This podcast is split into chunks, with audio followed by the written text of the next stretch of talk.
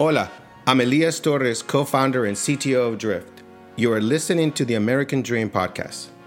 Did you know that Drift is part of just 2% of VC backed startups led by Latin American founders? Well, I'm on a mission to change that. On this show, you will hear from leaders who have achieved their own version of the American dream. We'll talk about what the process looked like to get there, the obstacles they faced along the way, and the work we still have to do to build the new face of a diverse corporate America.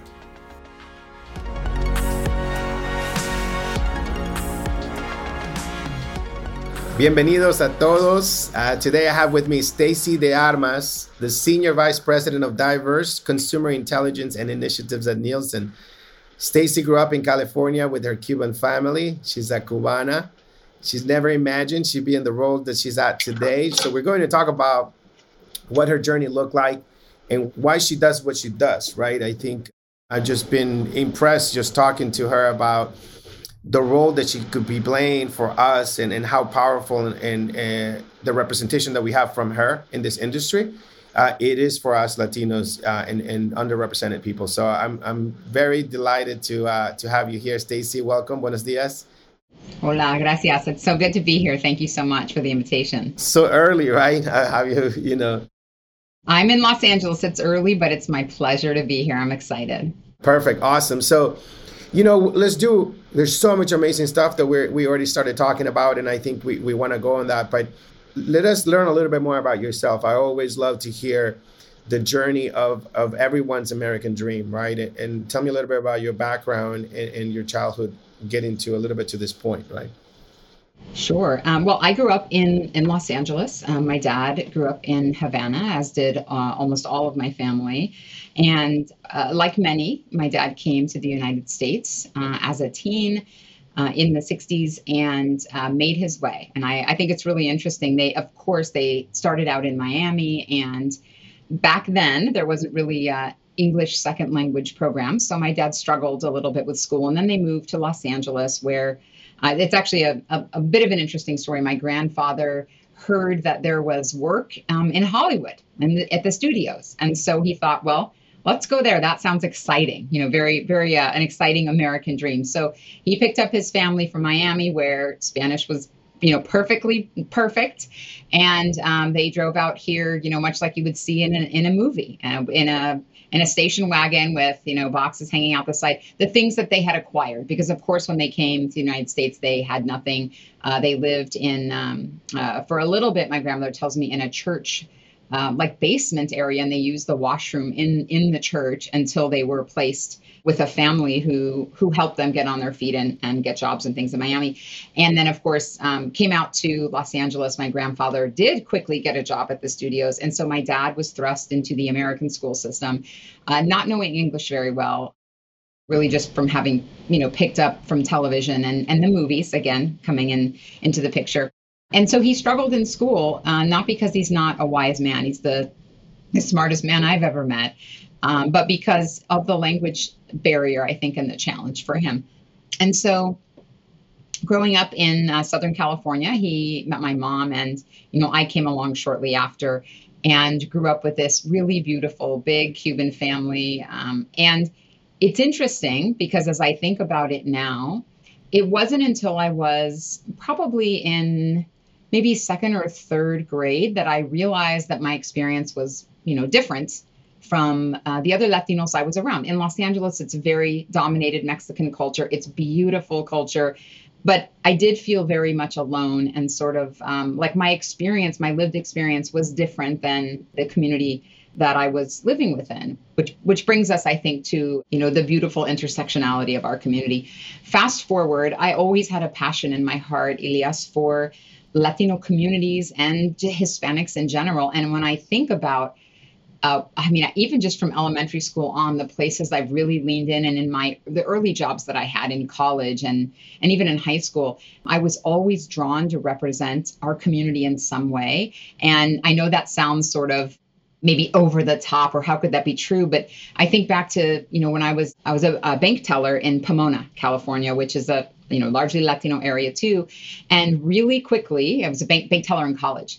Really quickly, I ended up managing our Spanish language loan desk. And this is, I'm telling you, I was like 20. I was like 20 years old, but I spoke the language well. I could work with our clients. And I ended up also handling just all new accounts and issues. And I quickly saw like, really simple things. It's going to sound silly to say it now. Right now it's basic, but this was back in in you know in the 90s. Things like you don't need a checking account for $8.95 a month. Like, here's what we're going to do. You're going to get a savings account. All you need to do is don't cash more than six checks a month. You can do all of these things, and it's not going to cost you anything as long as you do this. Okay, you don't have direct deposit. Here's what we can do. You don't need a driver's license to do this. Whoever told you that, that's not true. You know, and trying, I, I realize now as I look back, I was trying to help the community understand the American financial system in a way that wouldn't you know wouldn't um, be detrimental and i have to tell you exactly like you can imagine on, in a movie i had like families of families of families coming in looking for me at 20 to like open a checking account understand the same thing. just because they're like esa señora ya te puede, you can trust her, sabe todo. No, no, I mean, and I was just, it was such a, such an honor. And I would have people coming in waiting for me and like, wanting to know when I worked so they could send in their brother or their sister. And it was so, I was so proud being able to resource these people in, you know, this, I shouldn't say resource my community in a way that was beneficial for them help them understand the american financial system. You know language wasn't a barrier. Like let's let's do this let's not do that. And i i just loved it. It was wonderful. And i've carried that little passion with me throughout my career. You, almost have me in tears. here Oh, now you're going to have me in tears.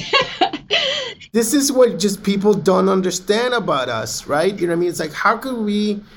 And and and the thing is, like, oh my God, just so many things you just said, right? It just hit me up. But the last part, you crushed me because I worked at Bank of America as a teller.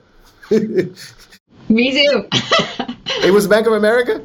Yeah, it was Bank of America in Pomona. I loved it. They and they let me go whatever I wanted to do. I wanted to build an educational series, and and I mean, I it, now it's what that, that's fancy words for it. Let's on a Saturday we'll have coffee and donuts, and we'll bring in you know people from the community that are that are under resourced and underbanked and i'm just going to tell them like you know i'm going to say this in air quotes how to get around the bank charges. Like there's a whole lot of ways you can do it. And you can you know at that point um, credit was difficult but you could still get a secured account. And you didn't have to put in 500 you could actually do it for just 150 and and i will be here to make sure your money comes back to you. I am not leaving. And we did it. And and i did on my own. And so you you you're you are I'm, I'm similar, but not like you're badass. You're, you're like completely la jefa, you know, the grassroots activist, right? The, I, I did it at a much smaller scale, but that's what they would always grab me, right? And like, Elias, come, come here, come here. We, we need you. I was in Tampa, Florida, right? Like, come here, talk to this person, right? And I done that. But there's this thing that we have that is so precious, that is is really desire that is just built in into us, uh, especially the closer you are to the immigrants, right? Is there are people, white people that grew up here, right? That they are established, that they're secure in their identity in their communities, right? They, they, they, their, their family supports them. They don't have anything to worry. Don't have this the same feeling that we know. We all have nothing and so we all start and we have this built in into like we gotta help go help that lady, we gotta go help that that that man, we gotta help this family. It's like I remember my mother sending me first time on a plane to to United States, and she asked this lady, "Can you please take care of my son? He's flying by himself, right?" And in the end, the lady needed so much more help that I'm here, like 11 years old, helping her. Oh, God. Meanwhile, if someone asked me that, I'd be like, oh my God, yes, your child, we, this is going to be the best flight of their life. They're going to learn something, yeah. they're going to have snacks. but it's like, but we have this thing, right? What you said brings out, you think it's a silly story, but today it's still as prevalent as it was. You know, I feel like people don't have bank accounts. Why don't we don't progress? Because we're spending so much money in cash we don't have the we, we, we, we we're getting too many fees. We don't have the right understandings. The banks are not are designed to you know not allow those people to progress and buy in places where a check is taken. Instead you only go to places where cash is taken. I mean, like, there's so many issues with, with financial education that our communities don't have because of fear of getting deported, fear of pressure, discrimination, lack of information, right? So, like, that thing that you were doing for people is the way that we think about it. That scrappiness of like, how do we avoid? How do we help overcome those things that to others is not a big deal, right? And I, I think, uh, you know, I, I, to be honest, I didn't know I was being an activist or trying to do well. I just, I love the way it made me feel. I like that. It, I like was had a little, you know, was popular. Like they would come in, they wanted to see me. I, I loved my people, um, and it it just felt good. That's that's why I did it. But the point that I think you're making too, that I, really is not lost on me, is that it's not that our family, our communities need like help or find. it. We just need the resources. Like the information was there, it just wasn't presented in a way that the community could receive it. It was there, it was all in papers, but it was in fine print, it was in English. It was difficult to deconstruct, especially when you compare it to the financial systems in Mexico or, or in, in Latin America. They're different financial systems. And so there just needed to be not a translation of words, but of, of works right and i i just could do that and i and i wasn't some special banker again i was 20 21 22 i just was able to read it, ask the questions, and then make it work. And so that's kind of where my passion for representing our community started. And I've, um, you know, cascaded that in my career in media and entertainment and in advertising.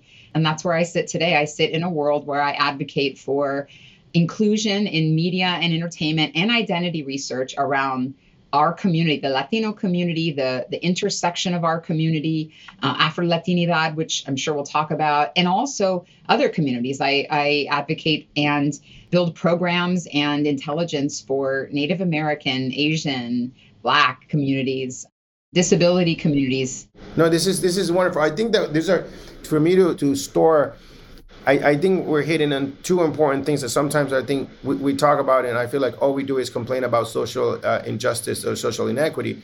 But I think we get into the root of two important aspects of it. One, the real cause of inequity is the lack of information, right? It's all about information. It's not about our color, it's not about our, our brains, our intelligence, our abilities, none of that stuff, right? It's uh, our, our, morals, whatever it is, our, our politics, it, none of that. It's about the access to information, right? And that is really what divides and separates people and creates inequalities, right? Uh, and, and I think the role that you're playing is such an important one because of the ability that it has to scale, right? It's, it's we, we have to do focus on things that have the major leverage, right? And the other point I think that we need to talk more about is that special sauce that we have, which is how is it possible that I'm from Nicaragua, right?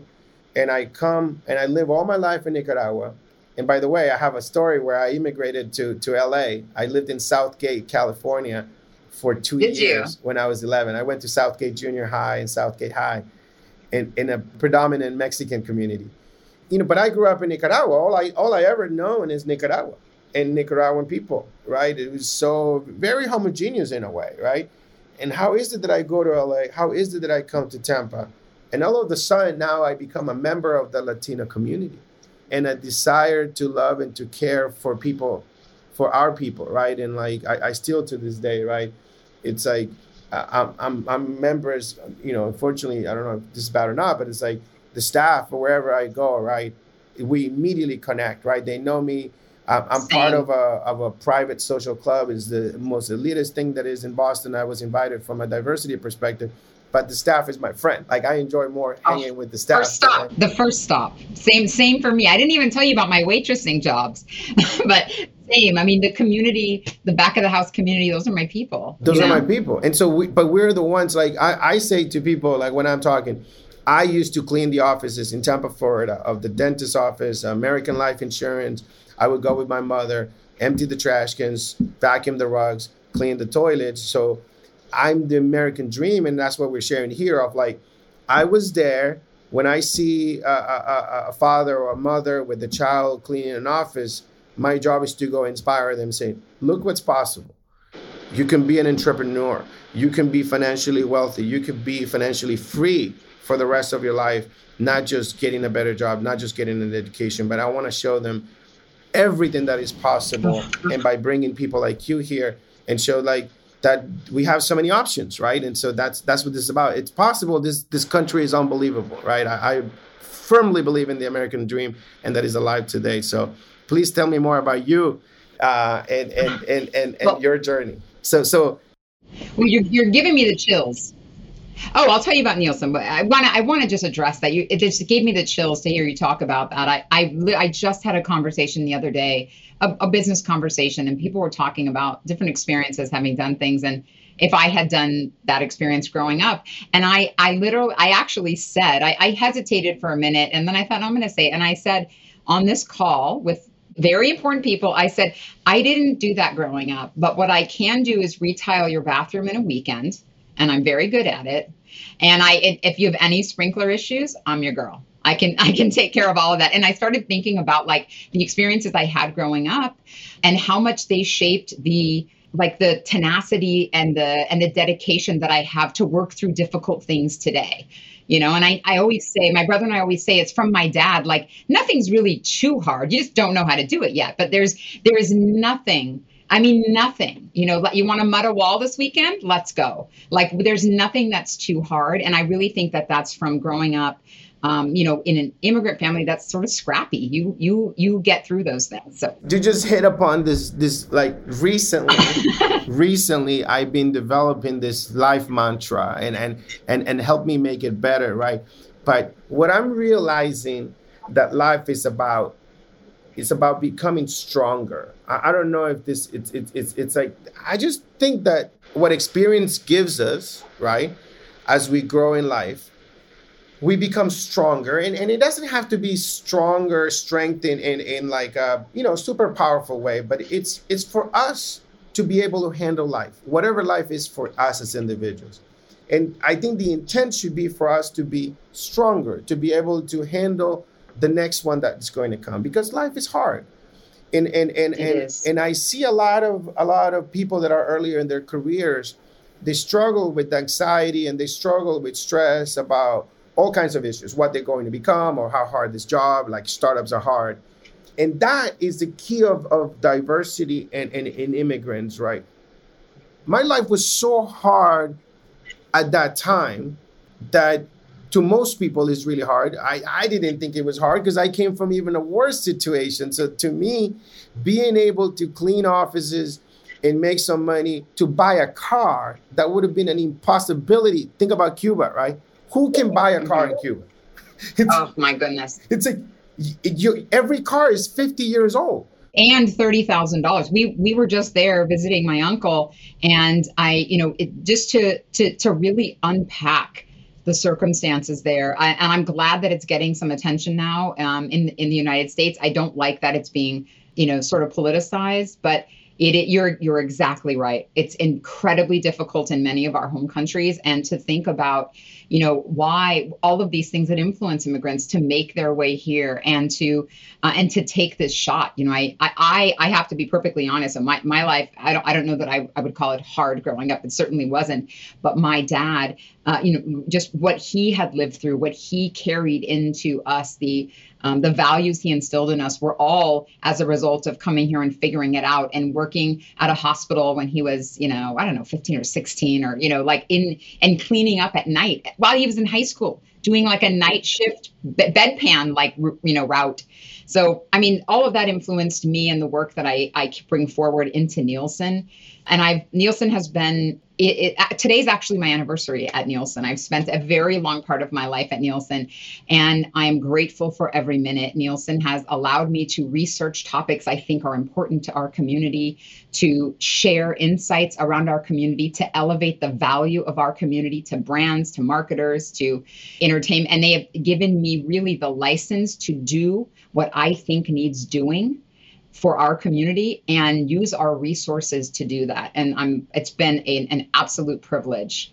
No, it, it is wonderful. I, I, I do think in, it's such an underappreciated, undervalued, underutilized ability that we have that we have been role model by our parents and by ourselves and by those first generation immigrants, right? Of like what's hard and what are we willing to do for survival, mm-hmm. for, for, for basic and I think life about necessities, it, right? I think about it with my son. So my son is going through, you know, he's he's getting ready to go to college and he's he's um and, and he also has a job, of course, because that's what we do, right? He doesn't need to have a job necessarily now, but I'm like, you're 16 it's go time. You know, I had a job. I'm sure you, I had my first job when I was 14 years old. I'm like, that's what we do around here. We work.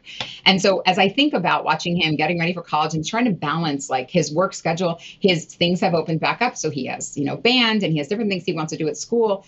Uh, and, and I've told him, you got, you got to work. And it's not because because that work ethic that value is is born it's carried over right from our parents to us and it's born in that responsibility. And so um, i it's I, I want him to to build that responsibility but also to give back to our communities. Um, and this boy you know he i'm so proud of him. He's wrote written this beautiful essay about the privilege of coming from an immigrant family you know? Yeah i, I, I was and so uh, yeah i know I, am in i'm in the same boat. So my oldest is um 18 she just started college northeastern.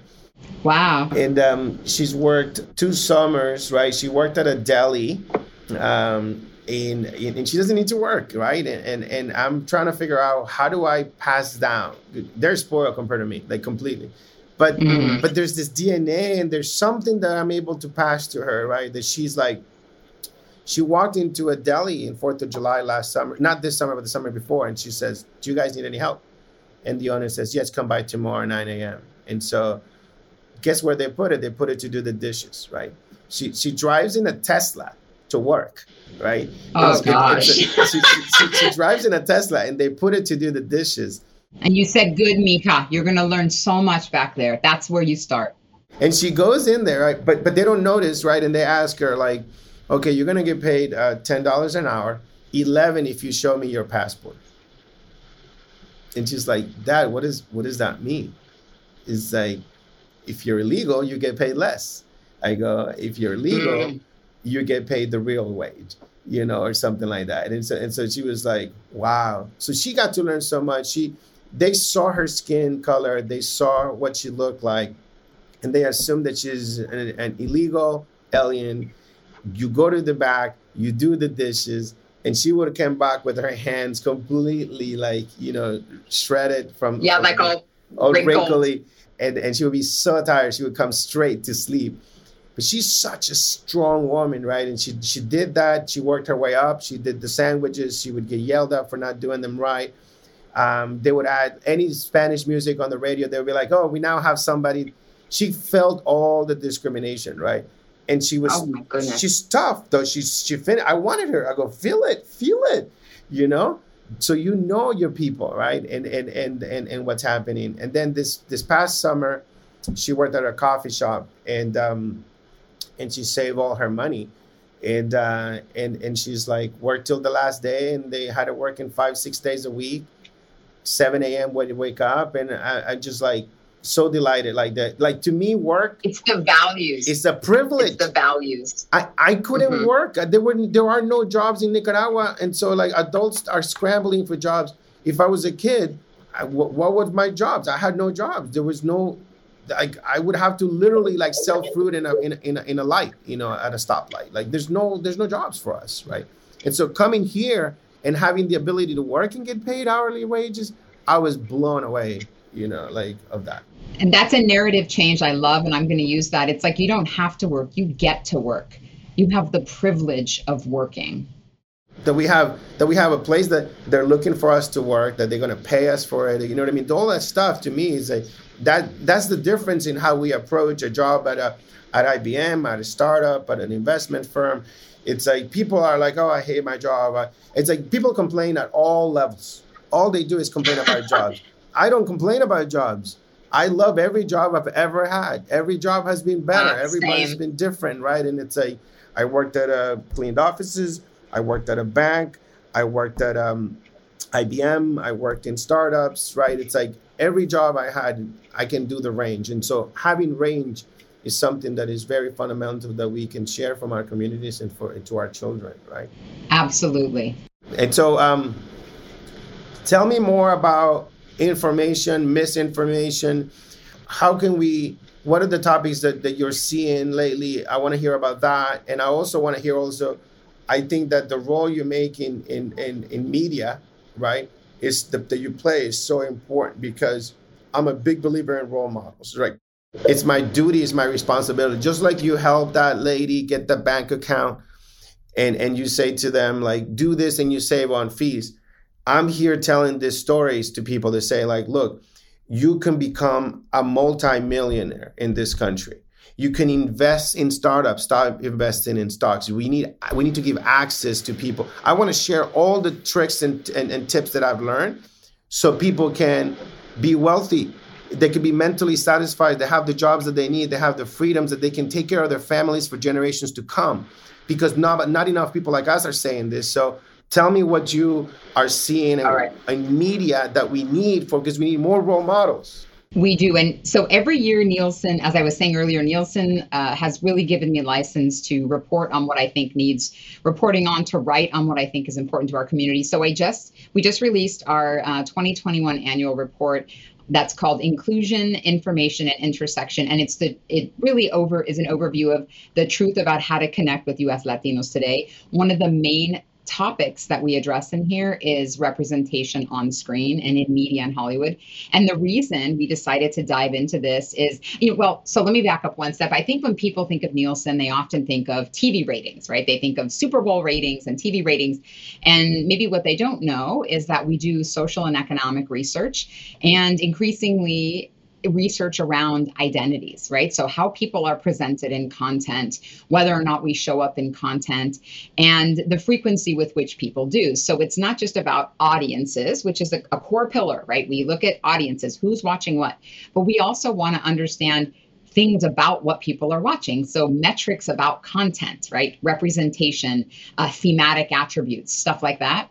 Because we think it's in the intersection of what is on screen and who is watching it that we can better understand content development. We can better understand um, some you know sociology elements like identity formation and otherwise so in our new work we go down a, a couple of rabbit holes. All of them are really fun ones. But around, when it comes to representation and content we know that overall latinos are underrepresented on screen period, right? Our representation, we are 19% of the population. We're only visible about 10% of the time across uh, broadcast television and um, and streaming, broadcast cable. Streaming, 10%? Cable, That's a lot, no? Well, our population is 20% almost we're at 19 so if we're only there 10% that seems high but but wait for it it actually isn't that rosy because when you remove spanish language television and english language tv alone uh, so that's across broadcast, cable, and streaming.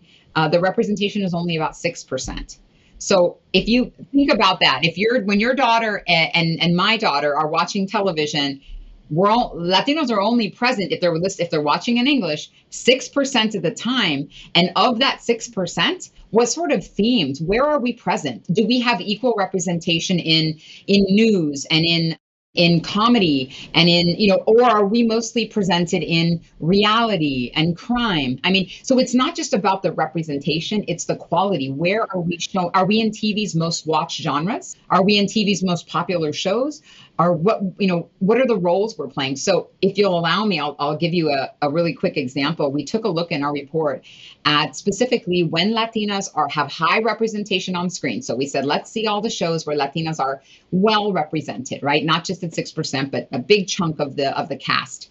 And then let's also take a look at where latinas are a big part of the audience watching those shows. So essentially Latinas watching Latinas. That's what we want to see, right? So then we said, what kind of what are the what are the genres and what are the thematic attributes of those shows? And it was it was startling. I mean, uh, you know, for for I was almost at a loss for words. The the when women when Latinas are watching Latinas on screen with good representation, they see themes like dysfunction, um, family drama, uh, police stations. Uh, you know, just just these themes that are concerning at best because you're thinking these are how women, young Latinas, are seeing themselves in content. And we think, well, you know, maybe it was the the storyline of the show right maybe maybe it wasn't presenting um, maybe that was what was required for that but what is more important is how our, our kids, how our community is forming its identity here in the US. And as we've seen increasingly over the past few years, how others outside of our community see us, right? By the way, when women, when white women uh, in the audience watched white women on screen, you can imagine what they saw. It was family homes, uh, sons and daughters, picnics. I mean, it was un- an unbelievable difference between Latinas seeing Latinas on screen and white women seeing white women on screen. And that's when we knew at Nielsen that we could do more. And the main thing that we're we're doing a lot of things. One thing we're doing now is producing metrics and benchmarks about representation because we know we can't hold the industry accountable unless the industry can see what those numbers are and advance change. That's unbelievable. Un- unbelievable. It, it's it's something that I just you know started to realize recently, right?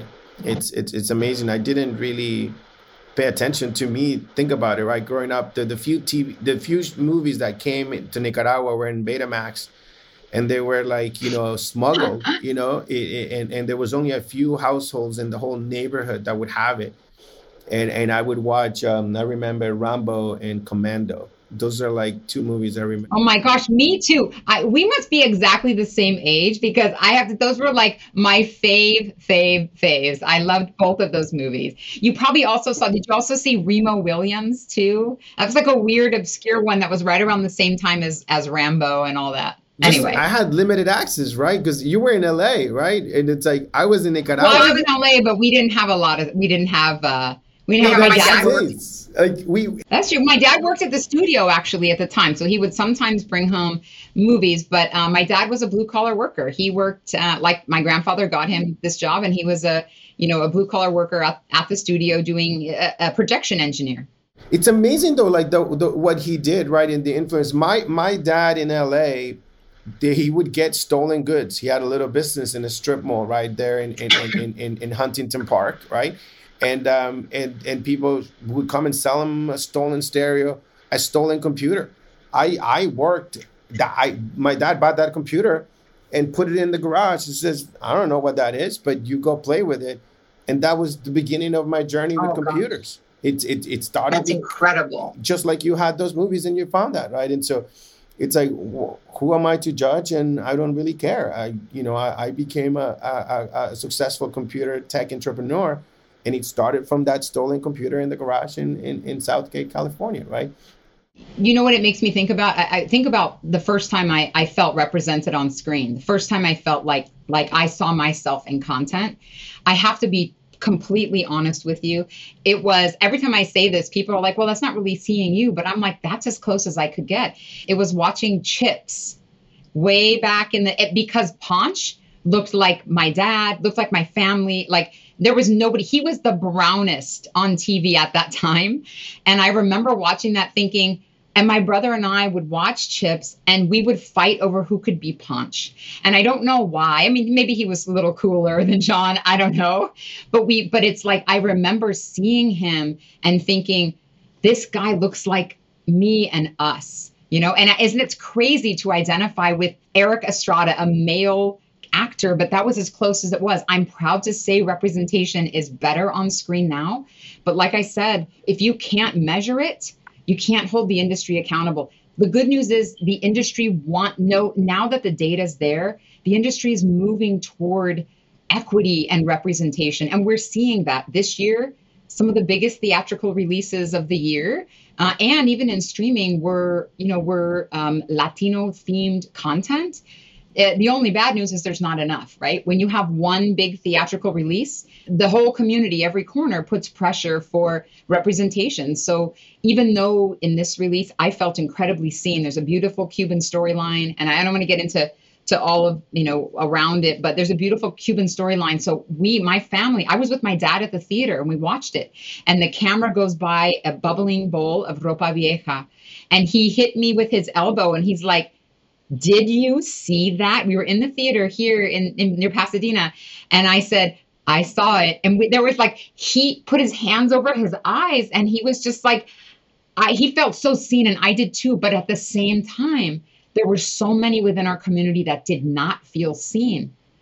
We know, you know, I'm sure you know what movie I'm talking about. And I think it's the, the, the difficult part of that is that the pressure when we do have visibility, because there's so few pieces of content, Elias, that are greenlit that have Latino stories, there's so much pressure for every piece of content to get represent all 30 of our communities. Every and it's be it's not it's because there isn't enough content being greenlit. The stories and the ideas are there. We have latino writer rooms that we support nielsen supports. There are there are amazing there's amazing talent within our community. The question is where is it not being greenlit and made? And that's at the, the studio level. And so that's where we're focusing our efforts to give the data and the resources to prove not only that representation isn't where it should be but that when it is where it should be shows do better. Audiences like more representation. Even if you're not latino white audiences like representation black audiences like better representation. People want to see their lived experience and your lived experience is not just your community you live with many others. So it's changing. What movie were we talking about? Talking in the Heights? Yes, we were talking about in the Heights. just a fantastic, fantastic movie. Even though I know a large portion of our community felt unseen, I also know a large portion of our community did feel seen. So it was tough. You know, it's a, a bit of a, you feel. I'm, I'm never going to. It, it's a, this is what I meant. It's special. At least how I approach this is like, I am nowhere I'm trying to remember. I don't know if Anthony Bourdain went to Nicaragua or, or like I'm trying to remember if I there was an episode, but um, he might have. He went everywhere. he went everywhere. I think I saw an episode and I was just blown away. But other than that, Nicaragua, the only thing that anybody knows about Nicaragua is Iran Contras, Oliver North, um, mm-hmm. Reagan. That's the only thing people know. Well, the, the same for Colombia. I think suffers the same, you know, media. I'm I'm going to Colombia in a week and a half, and I could not believe how much like calming of nerves I had to do of pe- for people because they have this one image that's been presented of this incredible country, and and actually the reverse for Cuba. And yeah, Cuba too. And so, and so, like, I, am usually not looking. So, to me, any Hispanic, you know, Latino representation anywhere, it's I just feel the same way, right? When when when I when I see a dish, when I when I see stuff, when it's being used positively, right? I think it's interesting. I just learned something that Apple has a contract that Apple products cannot be on TV. Is that right? Unless they're being uh, used in a positive manner. Do you, I don't you know? uh, that I don't know. I, I, I, I don't know, but I do know that increasingly. You can never see a villain with an iPhone. It's only the hero. I did not know that, but I, I, what I, I'm glad that the industry is taking note that they're looking at this data in at a granular level, right? It's not just how many people are on screen. How are people presented? In what you know and and imagery right like when you go to netflix and you look at all the images for, for you know picking a movie you know, uh, is there anything within the images that needs to be addressed? We we take a look at that too at, at Nielsen uh, through our Gracenote partners. So we, you know, this this is a there is a lot to tackle here, Elias. But the good news is it's changing. Uh, representation is changing across the board. The industry is advocating it for its own, for itself, for itself to look at this data and change. Brands and agencies are, you know, the the entertainment community is, and so I think we're um, at the very beginning of what will be um, a wonderful journey in representation uh, coming forward in content. Th- thank you so much. Uh, thank you for these are these are really really great news, and, and I think that people like you, right, it, it plays such a key role in that I feel more comfortable, right? That it's not just whites trying to decide what to do and how to do it right, but that you can hold them accountable and say, like, okay, it's not just the percentages, but it's the light. It's like the be able to show allyship, sponsorship, collaboration, equality on screen, right? Of, of how we come across and how people of other of other ethnicities and, and, and, and, genders are being represented on screen. So uh, this is fantastic. I think that this definitely supports. Um, it's, a, it's, a, great new insight. I'm in tech, so to to be connected with someone in media and to understand what the, the, the battles that you're fighting over there for for your community from early childhood to now, you know, early early in your profession is not different any different right you still you're still spreading great information uh, and letting us know where we need to see ourselves and we need to ask for it and demand it as consumers, right? And uh, it's going to make a big difference. I love the the chip story, right? And and and people don't realize how much of an impact. It, it's such an inspiration to see someone that looks like you. It's just a it's a nature thing. It's a it, like we if we see someone that is speaks our language, looks like us, or grew up in the same neighborhood. It's just we're looking for inspiration as human beings, and whatever commonality we can draw to somebody that is further ahead in their lives and their success and their American dream, it inspires us to go try it, right? Because that that's the kind of information share sharing that happens when we meet someone like us, right? So thank you for for what you're doing. Appreciate your time getting up really early. Uh, anything you want to say? My pleasure. My pleasure. Yeah. What what's the what's the biggest advice you can give me in tech or, or for or, or for us to look into media to help change this? I think the biggest advice I would give now is for us to really focus on the transfer of mis and disinformation, specifically in diaspora communities and Latino communities, using encrypted technology. I think uh, our community is uh, being deliberately targeted in some cases. Um, of course, misinformation is just mischaracterized content, but disinformation is deliberate.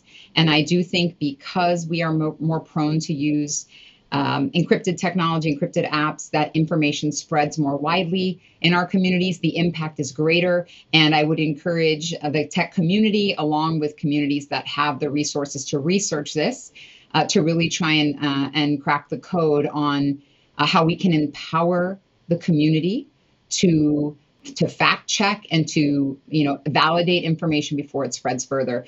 Uh, that's the greatest risk i think our community has right now.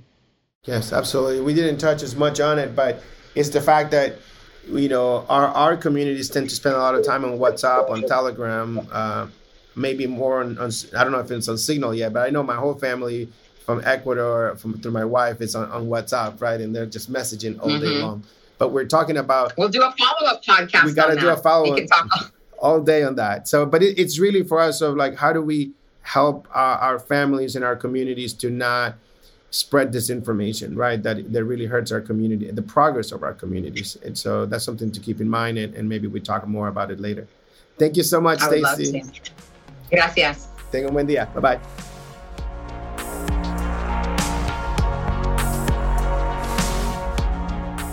Thanks for listening to the American Dream Podcast. Make sure to hit subscribe so you never miss when a new episode drops. If you like this episode, please leave a six star review wherever you listen to your podcast. And if you're interested in learning more about my American Dream mission, subscribe to my newsletter linked in the show notes.